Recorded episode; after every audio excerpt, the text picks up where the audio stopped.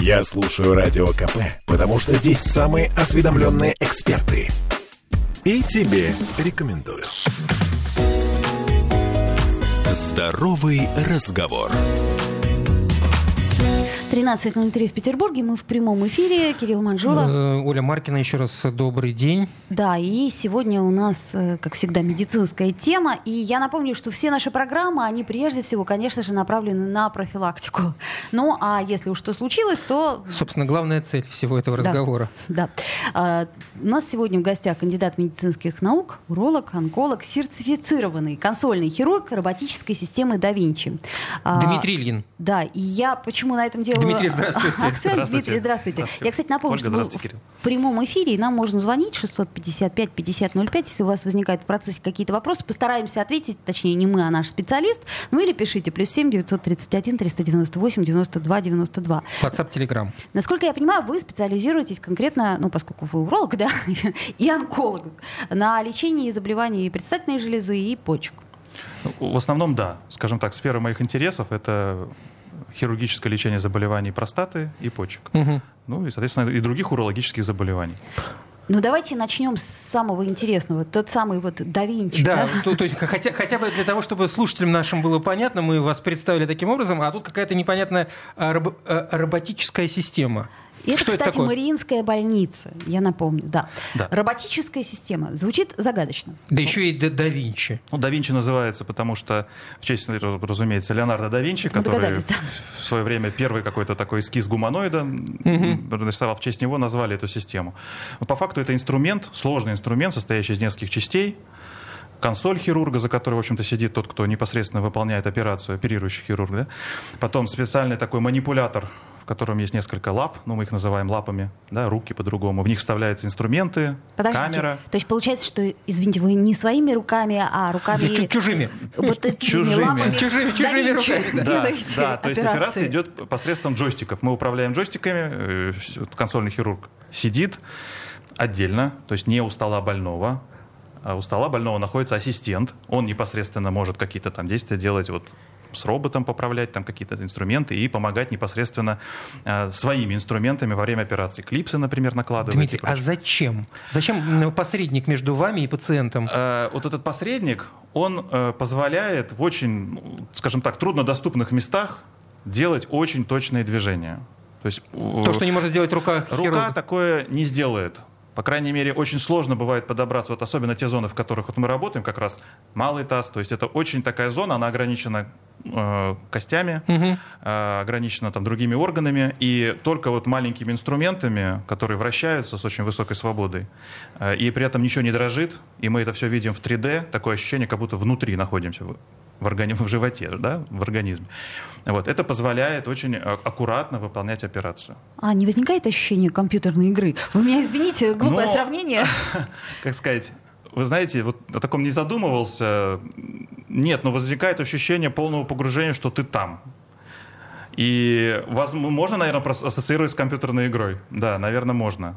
А Насколько, насколько этот аппарат э, э, ну, увеличивает количество положительных э, результатов после операции, Ну, если сравнивать с тем периодом, когда его не было в вашем распоряжении? Мгм.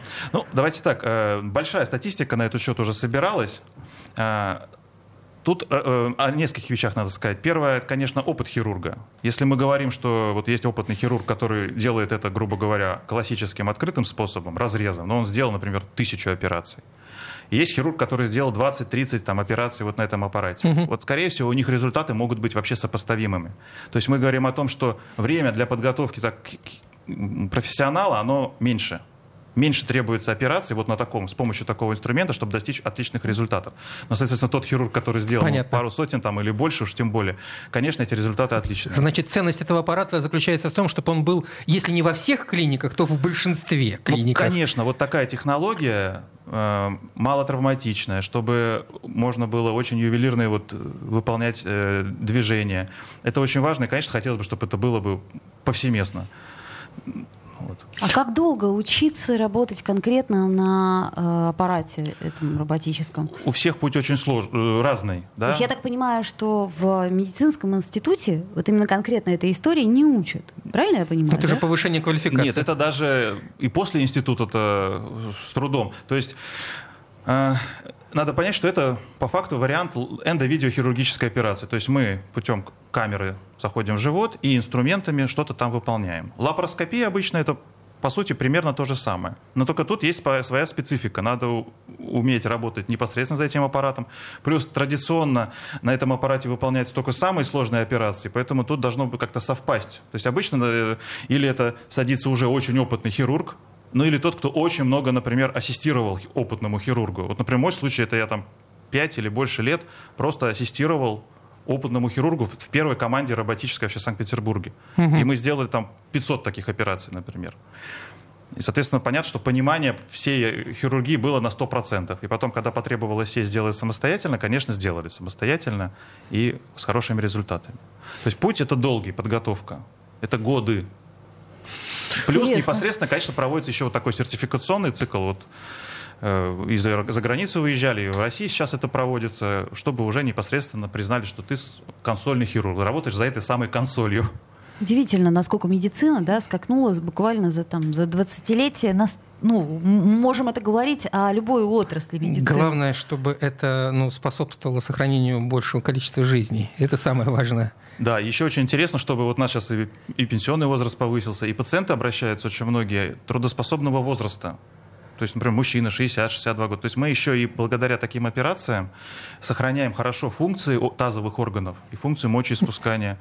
И это, конечно, снижает, скажем так, э, инвалидизацию пациентов и позволяет им дальше трудиться. Ну, у меня... Такой социально-экономический эффект, у, у, меня, у меня тогда такой мужской вопрос, Оль, позволь. Да, конечно. А, у меня есть ощущение, э, ну, собственное ощущение и по ощущению там, по разговорам с друзьями, что рано или поздно любой мужчина сталкивается с проблемами, связанными с урологией. Это, это, это не знаете, как вот э, с сердцем, да, ты можешь прожить всю жизнь, и у тебя плюс-минус с сердцем никаких проблем не будет. Здесь у тебя обязательно появится какая-нибудь проблема.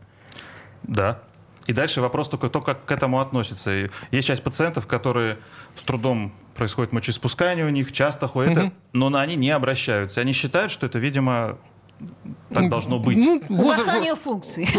Да, и поэтому, но по факту, то есть, ну, очень как волосы сидеют, ну что делать? Ну вот так. Но это неправильно, конечно, когда такие э, симптомы надо обращаться. Но если так в статистике, условно, знаете, там в 60 лет у 60% мужчин есть какое-то увеличение предстательной железы, которое приводит вот, к нарушению мочеиспускания. В 70, то есть 70, 80, 80.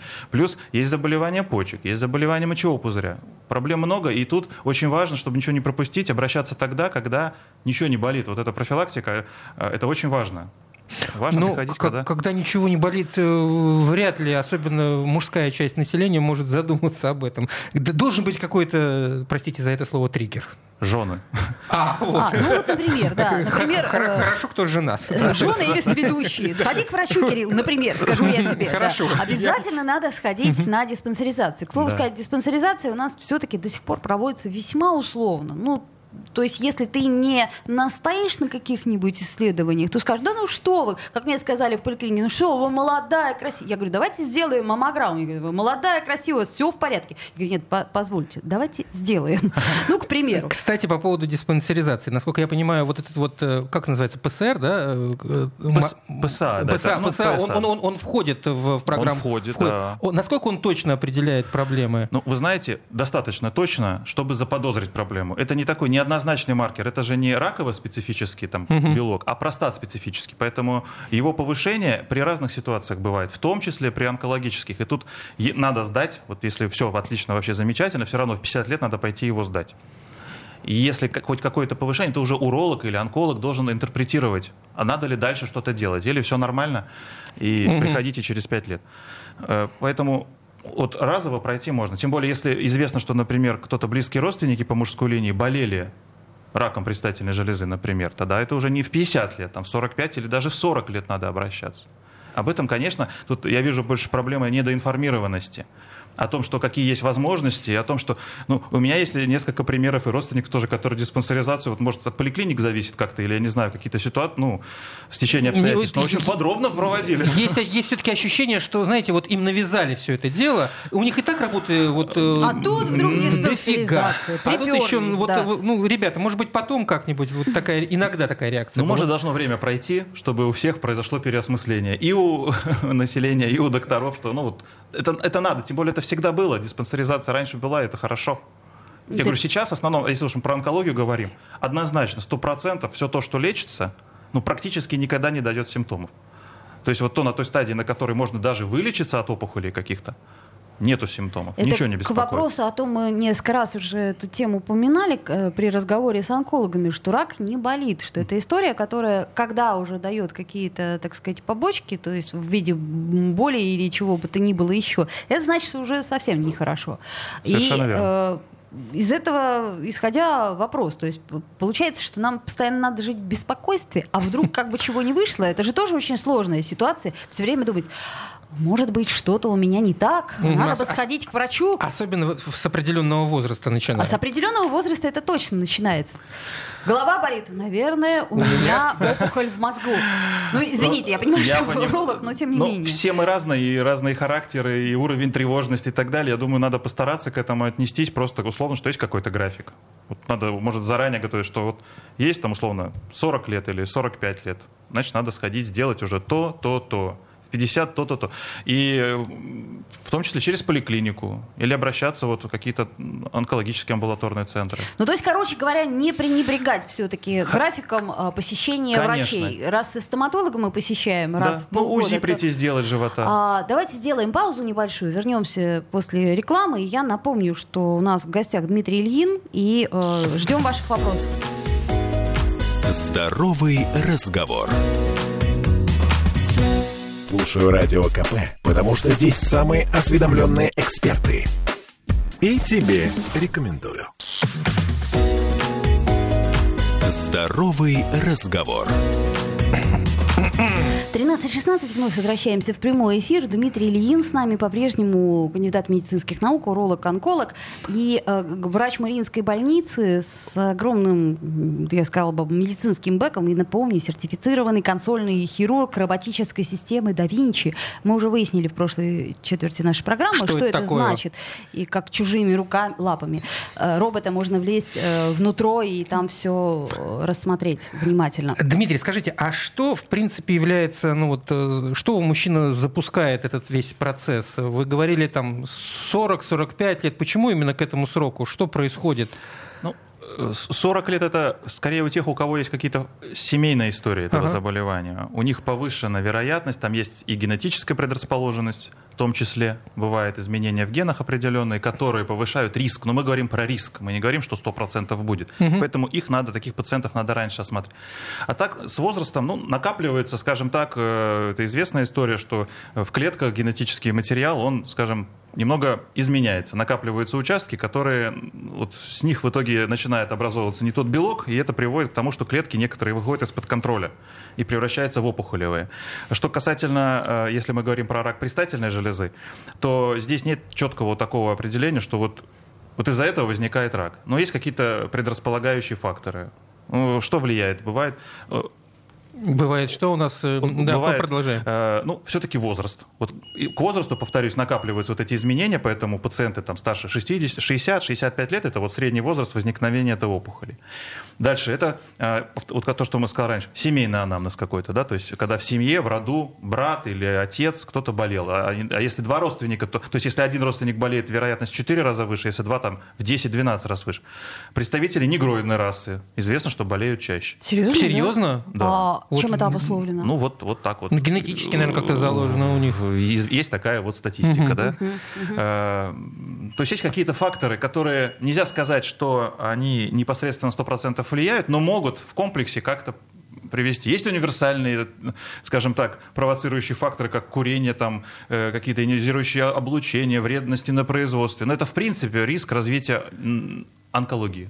Угу, угу. Поэтому здесь вот в том-то и проблема, что просто вот надо всем про- провериться. да? Это не надо каждый день бегать, и раз в месяц не надо ходить. Как раз не надо Вот, это я к вопросу себя о тревожности говорю. Да. Да, ну даже известно, что если нету никаких у пациента факторов риска, сдал вот этот анализ на ПСА, даже через 5 лет только можно сдать следующий. Правда, в нашей стране 5 лет обычно не выдерживают ни пациенты, ни врачи. Говорят, приходи через год. На всякий случай. всякий случай. На всякий Чтобы снять случай. тревожность. А- а вообще, насколько агрессивна эта онкология? Я имею в виду предстательной железы, ну и почек тоже. Вот э, если мы про предстательную железу, как повезет. Но в целом это медленно растущие опухоли, обычно. Есть всякие э, редкие сложные формы, которые дебютируют вообще в раннем возрасте.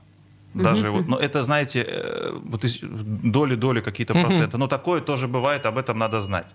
Прямо молодые мужчины, и, и даже там и 20, там, в диапазоне 20-30 лет. Бывает. Но это бывает по всем э, любых опухолях, вот такие Безусловно. ранние дебюты. Так, а есть э, Как- как- Подождите, не, не, А- не- а не по, дорас- по- да, а по почкам, знаю, опухоли почек, то же самое. Вот обычно средний возраст где-то 60-65 лет. Но тут более так вот конкретно, например, избыточный вес – это фактор риска развития опухоли почки. Повышенное давление – фактор риска развития опухоли почки. Вот. Ну, там, честно, мужчины чаще болеют. Там. А прогноз, насколько а, прогноз благоприятен? Просто есть э, виды онкологии, которые, как сказать, они более агрессивны, есть виды онкологии, Мгм. которые все-таки подвержены в большей степени коррекции, лечению и всего Вот, прочего. у- пожалуй, в урологии, что касательно наиболее часто встречающихся форм, если мы говорим про рак и почки, и предстательной железы, то как раз тут э, хорошие результаты лечения. Но если мы вовремя нашли. А вовремя найти можно тогда, когда не болит ничего. Сделали, например, УЗИ, э, почек, обнаружили какую-то опухоль. 2, 2,5, 3, 4 даже сантиметра.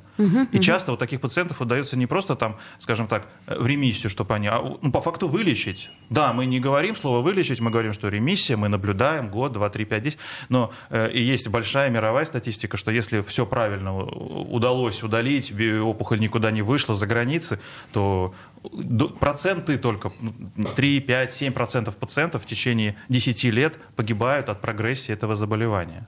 Это хороший результат. Да, безусловно, и процент хороший. А насколько важен информированный или неинформированный пациент? Вот это вот такой вопрос, я его задаю всем врачам, и все отвечают по-разному. То есть все посмотрели «Доктора Хауса» все сезоны, да? То есть ты имеешь в виду, что он знает о своих болячках? Да, Это, а, это или, предположим, когда человек еще только собираясь к врачу, он уже погуглил все, что можно. А, и он и уже начинает знает... занудничать, да, и э, он на приеме. ну, знаете, доктор, тут у меня, наверное, вот... э, Ага. Вот. Я Ну, мы так, как доктора, вот все-таки люди опытные уже тоже, и пациенты, и такие, и такие приходят, а и просто с каждым надо по-разному общаться. И, соответственно, если пациент уже почитал, ну, все-таки бывает и, и- и- много информации, из этой много информации полезной, некоторые странные вот в интернете. Просто э, таким пациентам требуется, может быть, чуть больше информации дать, и чтобы он понял, что ты более информированный, чем интернет, и имеешь собственный опыт, и, как бы так сказать, ты точно знаешь вообще, о чем идет речь. И такому пациенту лучше, ну и не то, что, в общем, обязательно, и всем пациентам мы так делаем, предлагать и такой, и такой, и такой вариант лечения, выбирайте. А уж как выбирать, вот этот вопрос, пожалуй, самый сложный. То, что выбрать Ну как может э, человек, который А. не понимает, выбрать... э, Тут, кстати, вот... это вот, да, вот дилемма. сложная ну, история. Такое запросто бывает. Например, вот как раз предстательную железу. Можно прооперировать, а можно облучить. И есть некоторые вот стадии, на которых однозначно... А можно вообще ничего не делать даже. И, вот. и, и все эти разные сценарии разным людям подходят. Вот чтобы ничего не делать, это не значит, что как бы все, у меня хорошо, я пошел домой. Это надо по- постоянно показываться врачу, повторять анализы, вплоть до повторных каких-то биопсий. То есть, но мы отсрочиваем какое-то начало лечения, которое Мгм. может потенциально привести к каким-то осложнениям. Вот. Это кому-то такое может подойти. Вот не хочу оперироваться, и облучаться не хочу. Ну тогда я готов к вам ходить, и мы вот, ну, может, через 10 лет созреем. Кто-то говорит, я боюсь операции. Я считаю, что я усну и не проснусь. Ну тогда, ну если боюсь и не хочу, хорошо, давайте облучимся. Кто-то говорит, ну, доктор, сами скажите, как считаете. Ну, приходится, конечно, какое-то свое мнение, основанное на опыте, больше, скорее рекомендовать вот такой метод. А вот, кстати, уровень доверия к врачу вы отмечаете за последнее время уменьшился или увеличился? Ну, Ну, вот скажем вы- так, я, наверное, за всех не могу сказать. Э, Я стараюсь пациентам подробно объяснить. В общем, Мгм. вроде как я чувствую, что доверие есть. Ну, конечно, есть некоторые пациенты, которые приходят уже с какой-то идеей и скорее там проверить свою идею. Бывает, что они и не хотели, в общем-то, например, это лечение. Ну, разные бывают разговоры, долгие и, ну, скажем так, Ну, в общем, пациенты так или иначе все равно какое-то решение принимают. Иногда это сложное решение.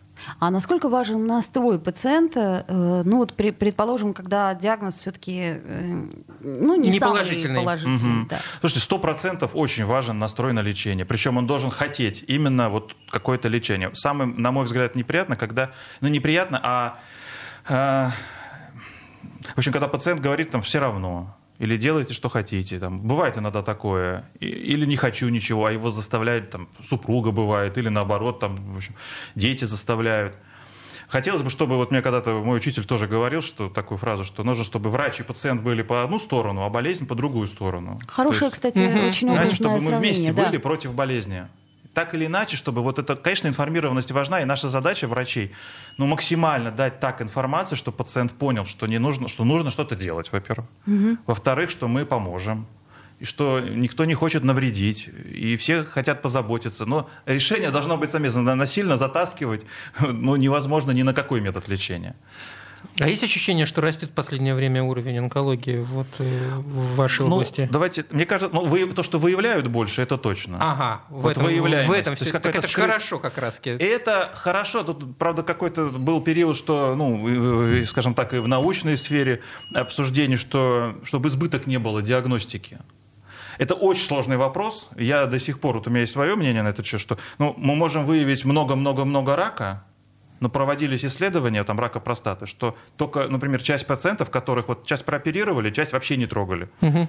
И вот кого не трогали, в общем-то, результаты тоже оказались, в общем, с точки зрения прогрессии заболевания, неплохие, даже чем-то сопоставимые. Ну, и рождается мысль, может не оперировать? Но тут какая сложность? Вот мы считаем, что до операции вот клетки, там есть определенные параметры у нас, да, там вот такие-то цифры, там, злокачественности клеток, такой-то уровень вот этого ПСА, мы смотрим картинку МРТ, и мы думаем, что стадия такая. А по факту вот мы оперируем, и 35% оказывается вообще не такая. Оказывается хуже. Меняется агрессивность опухоли. Это значит, что, И значит, что не хватает инструментария в диагностике? это, это, это да, это какие-то, это во всем мире такая проблема, что все-таки диагностика не может на 100% сказать, а с чем мы имеем дело. И бывает ситуация хуже становится на выходе. То есть мы, мы же вот то, что удаляем, отправляем на исследование, да, морфологи это дело все исследуют и говорят, а вот оказалось опухоль такая, хуже. Это к чему веду, что мое личное вот, ну, такое наблюдение пациентов, мы, дум, мы можем ошибаться случайно. Мы думаем, что наблюдаем одно, а наблюдаем более сложную стадию. И потом вот кто-то там один из десяти будет прогрессирование, и мне кажется, объяснить это тем, что это просто такая статистика, и у вас маленький был шанс, что вы спрогрессируете, мне кажется, это То не есть, работает. я То есть, делаю- мне кажется, персонализированный подход важен. Надо вот каждого пациента прямо вот разбирать. Нельзя всех под одну гребенку. Но я сделал вывод из ваших слов, может быть, неправильный, что лучше все-таки операция. А, А, на всякий, что называется, Ну, какое-то радикальное лечение, на мой взгляд, когда оно возможно, лучше делать. Или прооперировать, или там облучить, если пациент обращается за лучевой терапией. А наблюдение – это такая особая история, которая вот, вот надо очень внимательно к этому относиться. Слушайте, но ведь сейчас э, существует масса, насколько я э, понимаю, может быть, я тоже ошибаюсь, есть и иммунная терапия, и какая-то таргетная терапия. То есть э, хирургический способ лечения это один из, Один из. из причем, я Да. так понимаю, Ну, очень собственно, о чем многих, речь. да. Ну, например, вот опухоли почек, по факту способ вылечиться или постараться вылечить только хирургический. А, то есть мы говорим сейчас просто об узкоспециализированном, о чём-то, да. об урологии и в данном случае Да, ну, нефрологии. вот о На- Давайте сделаем паузу. А, Дмитрий Ильин у нас в гостях, кандидат медицинских наук, уролог и онколог. Вернемся буквально через несколько минут. Здоровый разговор. Я слушаю Радио КП, потому что здесь самые оперативные новости. И тебе рекомендую. Здоровый разговор.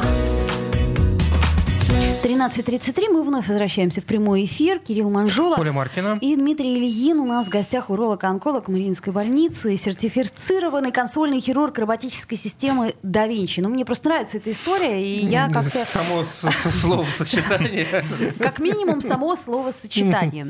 А, мы уже обсудили массу вещей, которые касаются... у тебя назрел а, какой-то интересный вопрос. Не то чтобы интересный. но э, вот смотрите, если мы говорим там о простате смерти, и о том, как часто это случается там, у мужчин, да, и вообще проблемы, то я так понимаю, что пилонефрит это такая история, она вообще, что называется, must have. То есть это касается и мужчин, и женщин. А, вот вы как уролог, э, что можете сказать? На- э, Почему люди так, э, как, как бы это помягче, э, наплевательски относятся к такому диагнозу, как пилонефрит? Да, давайте поясним, что это такое. Очень бы не хотел, чтобы, конечно, наплевательски относились. Пилонефрит, ну, так скажем, воспаление почки, если по-простому. То есть, э, которое развивается из-за разных причин, но основных принципиальных пути два. То есть, первая эта инфекция попала с кровью, то есть где-то был какой-то нелеченный очаг инфекции, возможно, кариес, например, или еще что-то. Кариес И- и почка воспалена. Боже мой. ну, не хочу пугать, но, например, и при каких-то ситуациях, при ослабленном имму- иммунитете, вот э, бактерии могут попасть в почку. Почему в почку? Почка очень хорошо кровоснабжается. Да? И на фоне, опять же, каких-то предрасполагающих факторов, там, переохлаждения, э, недостаточно там пили, когда жарко, ветерок подул в офисе, вот может воспалиться почка. Да? Второй вариант – это если, например, исходно воспалился мочевой пузырь, цистит, да, заболевание, которое часто бывает у женщин. Тоже А у мужчин тоже не бывает этого, да? ну, у женщин чаще, потому что очень короткий мочеиспускательный А, понятно. канал, инфекции проще попасть в мочевой пузырь, а у мужчин э, под мочевым пузырем предстательная железа. И Ну, хорошо, она, у скорее нас, она будет э, воспаляться, и ага. мочевой пузырь чуть-чуть. Да, и у мужчин вот такой механизм пилони- возникновения инфекции уже почки, конечно, сложнее. А так у женщин возникает заболевание мочевого пузыря, и если не, не вовремя вылечить, то инфекция может по мочеточнику вверх пойти в почку и тоже вызвать воспаление. Э, На самом деле в хороших ситуациях оно протекает достаточно. Ну, лечение часто требуется стационарное. Даже так, да? Конечно, потому что существуют разные формы. Воспаление почки бывает, когда вот просто, вот как я сказал, инфекция попала, а бывает, например, в почке был камень. А если камень, камень по- пошел по мочеточнику, закупорил, ну, если про- простыми словами говорю, да, от почки стала плохо оттекать моча, где камень, там инфекция, и инфекция размножилась вот в этой заводе, назовем ее так, и возникло воспаление. Эта ситуация требует вообще немедленной хирургической помощи. Надо каким-то образом э, сделать так, чтобы моча все-таки от почки оттекала, и назначить антибиотики, и часто это капельницы. И знаете, вот тоже сейчас и время жаркое, и есть желание там вечером посидеть где-нибудь на камнях, и запросто можно заработать это заболевание. Или под кондиционерами посидеть, или с открытым окном посидеть. Может возникнуть заболевание почек, вот воспалительное, пилонефрит. В чем проблема? Что если это, во-первых, это симптомы достаточно Каковы выраженные. симптомы? Это боли в пояснице, тянущие. Это высокая температура со знобами. Ну, обычно вот такая си- ситуация. И э, обязательно требуется лечение. Повторюсь, это часто стационарное лечение. Э, В общем, действительно, почти всегда госпитализируем. Это антибиотикотерапия, Иногда требуется какое-то хирургическое пособие, а бывает в почке образуется, вот если инфекция очень агрессивная или плохо лечили, или не вовремя начали лечить, даже формируются, ну, скажем так, гнойники в почке. Мгм. И это Приходится уже- уже, оперировать. это требует это уже- еще больше, более сложное вмешательство. Вплоть для каких-то самых жутких случаев даже иногда почки приходится удалять. Ох, а Вот как, такой как, пилонефрит. э, как хитро он переходит в хроническую фазу? То есть я так понимаю, что есть острые, да, когда вот те самые симптомы, которые вы описали, высокая температура, боли и все такое прочее, их иногда путают э, с симптомами острого гнойного аппендицита, когда Можно. вот. А есть же еще и хронический пилонефрит, который, собственно говоря, вот то, о чем я и говорю, да, не ну, замечается. Нас всегда учили, что в почке моча стерильная. Вот в самой почке вырабатывается стерильная моча. Если когда-то туда попала инфекция, и впервые произошел острый процесс, эта инфекция может в какой-то форме, там эти бактерии могут жить в минимальном количестве. И получается, если и может уже быть тогда, а тогда, в общем, после перенесенного острого пилонефрита диагноз хронический пилонефрит ставится автоматически. А, то И есть это всё. просто история, Если, которая... например, образовались камни в почках, тоже зачастую э, всегда, где камень, какое-то воспаление есть в этой почке. Понятно. Тогда диагноз там, мочекаменная болезнь, хронический пилонефрит. Вот А вот, а вот э, я слышала, что некоторые врачи э, советуют, предположим, при пилонефрите определенную диету, которая не позволяет э, камням образовываться. Так ли это? Или Ну, это вот все-таки ерунда? пилонефрит и камни это разная немного история. Э, точно, это надо знать состав камня, чтобы можно было что-то хотя бы порекомендовать, примерное. А общее правило это достаточное потребление жидкости. Вот это точно надо делать. То есть если А жарко... что такое достаточное потребление? Ну, надо ходить Как- раз, в три- какой- раз в три часа в туалет. Раз в три часа пациент, Это, пациент- э, э, это ми- человек э, должен ходить в туалет. Это, ну, это, это такой... Ну, это как сказать? Нет, если чаще, это тоже вопрос. То есть надо так пить адекватно, насколько поте- теряешь жидкость. жидкость мы теряем с дыханием, с потом, когда жарко, да, там, ну, понятно, со всеми выделениями. Когда жарко, вот, и 3-5 литров можно пить. Вот иногда бывает, когда как раз лето если жаркое бывает. Ну, как сейчас, например. Ну, сейчас такое, но бывает, э, чтобы не было, что пациент с утра, человек, с утра сходил в туалет, а потом только вечером, да, за этот день не хочется ничего. Вот это неправильно. Господи, Моча становится очень концентрированной. Счастливые люди. То есть надо все-таки стараться пить жидкости так, чтобы раз в три часа примерно ходить вот в туалет. Но я так понимаю, что жидкость это не чай и кофе, да? Или все-таки все в без сумме. разницы? Чай, суп, компот, фрукты, То есть овощи. пейте Там, по- где, там, где, побольше во- супа. там, где вода находится. Ну да. Я Да. хотел бы все-таки вернуться к онкологии. И, а насколько вообще влияет на качество жизни вот, э, пос- пос- после операции период? Каково качество этой жизни после этих операций, Ну, так да, скажем? Да, давайте начнем тогда с почек, наверное, коротко. Да? То есть э, там практически не меняется качество жизни. Если мы оперируем опухоль почки и удается все нормально удалить, сохранив эту почку, то в общем-то, кроме каких-то ру- рубчиков на животе, ничего пациент спустя там, Там 2-3 м- недели уже ничего не Может, чувствует. какой-то там диета, наверное, особенной. В общем, особо даже ничего не требуется. Даже так? Со, со временем, с возрастом, конечно, любое, вот когда мы почку оперируем, трогаем даже, э, сни- может снижаться ее функция. Но лет через 10-15 пациент может столкнуться с тем, что функция почек может у него снизиться чуть больше, чем в популяции. Может быть. Но это так, знаете, тоже ощущается очень, ну, как бы сказать, э, на общих ощущениях это никак не проявляется. Вот. Если мы говорим про операции, там, например, на предстательной железе, ну, если мы ее удаляем, то мы можем столкнуться с чем? С недержанием мочи у пациентов, с половой дисфункцией можем, да, с эректильной дисфункцией можем столкнуться. Но тут, опять же, вот как раз зависит от того, как мы делаем, какой опыт, и все меры предпринимаются для того, чтобы минимизировать эти проблемы. Тут от возраста тоже зависит. Много факторов, почему у одного пациента после операции все замечательно, у второго могут быть какие-то проблемы. Но чаще эти проблемы, они э, как-то э, переносятся. Ну, какой-то страховочный там, прокладку, например, используют какое-то время, несколько месяцев пациент после операции. Это да, это неприятно, это дискомфортно, но это не трагедия. В редких случаях действительно сохраняется длительное недержание мочи, но это обычно, когда исходно были какие-то проблемы. Например, пациент ранее оперированный на предстательной железе или с какими-то другими сопутствующими проблемами.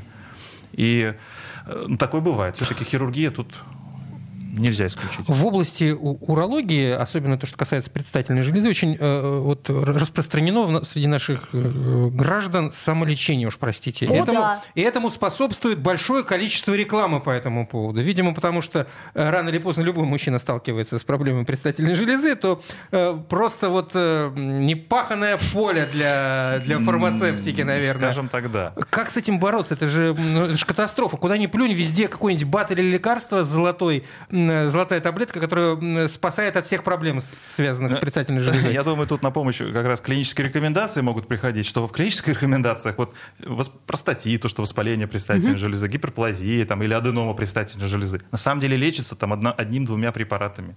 Если воспаление, там антибиотик. Если это без воспаления хронические заболевания, вот это одна отдельная совершенно сложная история. Там действительно пациенты бывают, страдают от хронического простатита. Это даже уже не... А хроническая тазовая боль, э, действительно, вот бывают пациенты, ну, мучаются. И это тяжело, там ку- куча различных методик применяется в попытках вылечить.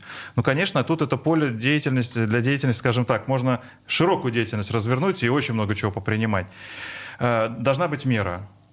Да? То есть, если какие-то воспалительные заболевания, если это острый процесс, обычно это лечение антибиотиком. И только антибиотиком. И да? по факту только антибиотиком. Можно дополнять, если это больно, бывает свечку там можно вставить. Но это все не надо коктейли делать из этого. И слава тебе, Господи, у препаратов. нас сейчас все-таки антибиотики по рецептам. Это Вот я хорошо. очень за, потому что раньше покупали люди антибиотик, который им помог. Выписал врач Слушай, в ну, слава богу, с, 2010 прост- с году. простатитом тут как бы ну, люди не бежали за антибиотиком. Ну, бывает много чего, бывает назначать Ну, вот. Действительно разное.